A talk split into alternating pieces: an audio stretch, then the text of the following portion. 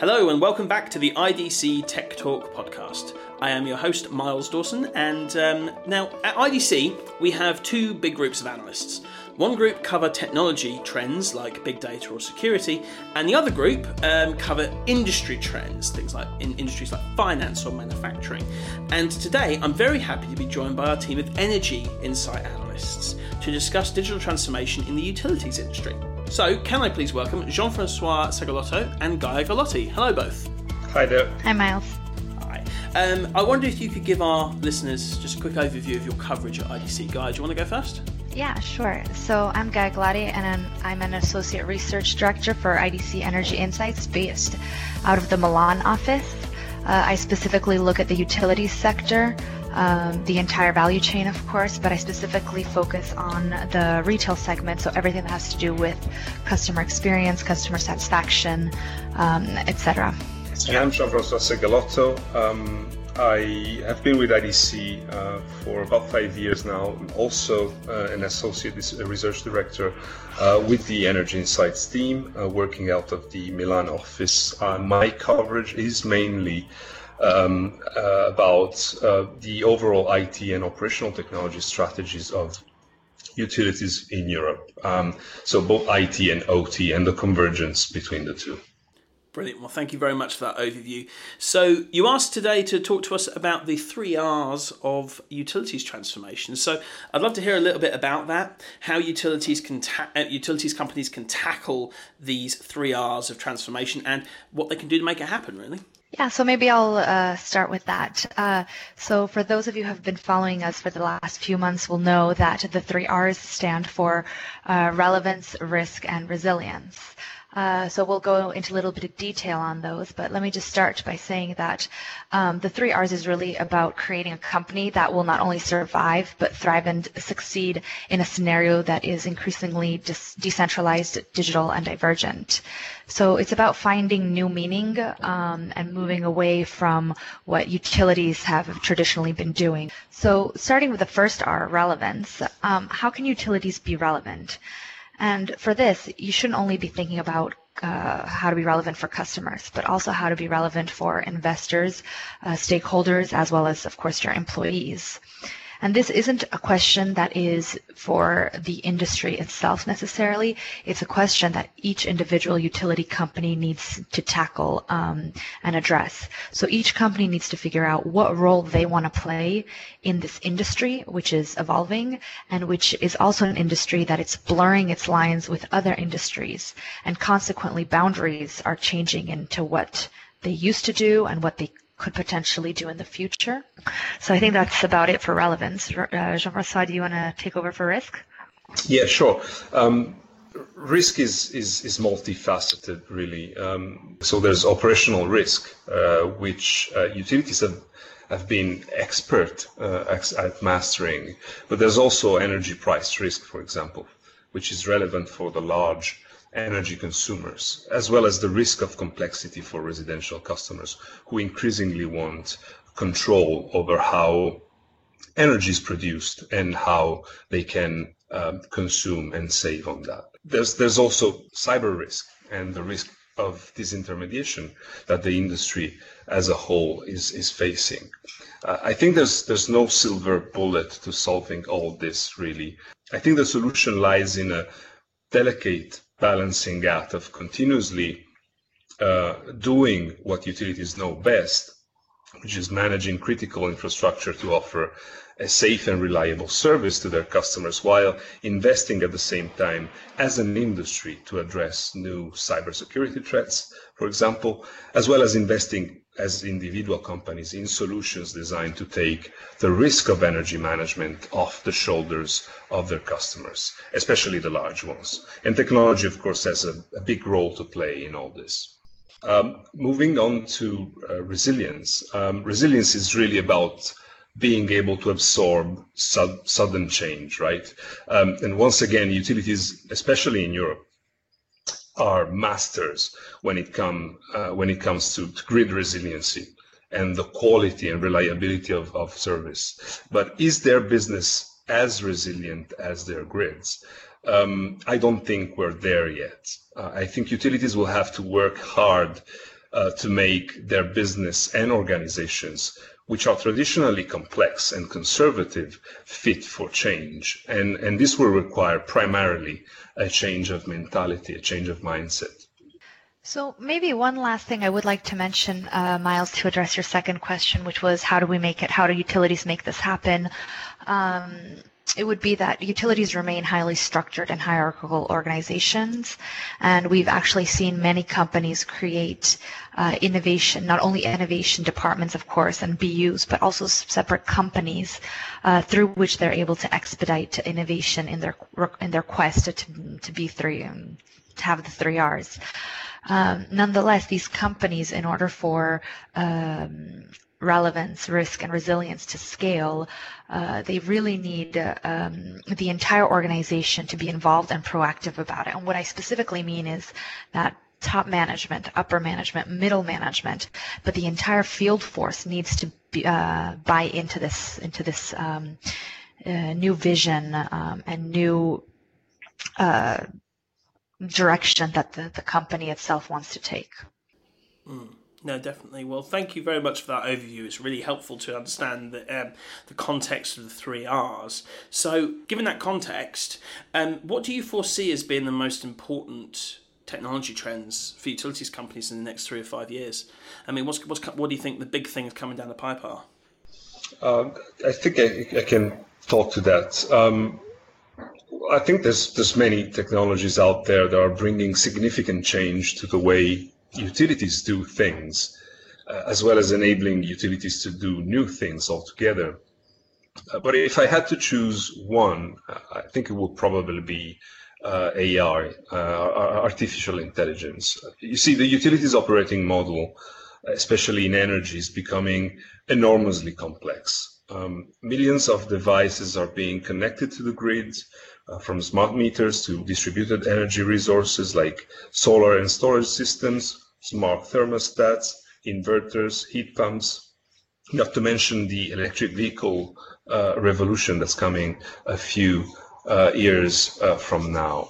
Uh, clearly, the, uh, the complexity of the ecosystem and the amount of data being produced are becoming too significant uh, to be managed with, with traditional instruments. And this is where AI really comes into play. So AI use cases are really multiplying um, out there uh, in the industry. Um, and uh, just to make a few examples of, of things that we've been writing about or, or uh, use cases that we've been uh, discussing with, with, the, with the industry and with utilities uh, themselves is AI being, for example, applied to load forecasting and, and grid balancing, uh, being used to support system flexibility, uh, being used for predictive maintenance, um, for work scheduling, and uh, for revenue protection, as well as customer service. That's that's that's an interesting one because um, I always remember watching a, a program um, with a guy at the National Grid, and he would manually have to move levers uh, to to up and down the kind of uh, the power output of the country. And I remember, you know, that they were sitting with him. The, the the team was sitting with him while he was uh, in the middle of the World Cup final, and he knew that he had to massively increase the output of the National Grid at half time when everyone would turn their kettles on in the UK. And uh, there's no reason why in the future you can't have a machine learning algorithm and an AI do that for you because they can understand everything down to a finer, uh, finer level of complexity. Yeah, Miles, actually, just because you mentioned a specific use case, um, it's actually based on our European utilities uh, survey, the most recent run that we ran, um, and the data was actually just published for it. In the next 12 months, next best action for asset operations and maintenance is expected to be the top use case for artificial intelligence investments among European utilities. Oh, that makes perfect sense. yeah. Yeah, so really it's not just about automating processes, but to make them uh, cognitive in a way. So to to, to, to apply machine intelligence uh, to to being able to forecast uh, states and, and, and be able to guide and support operations. Brilliant. So, Gaia, what do you think? Do you have any? Um, uh, what What do you think your number one technology trend for utilities in the next three to five years will be?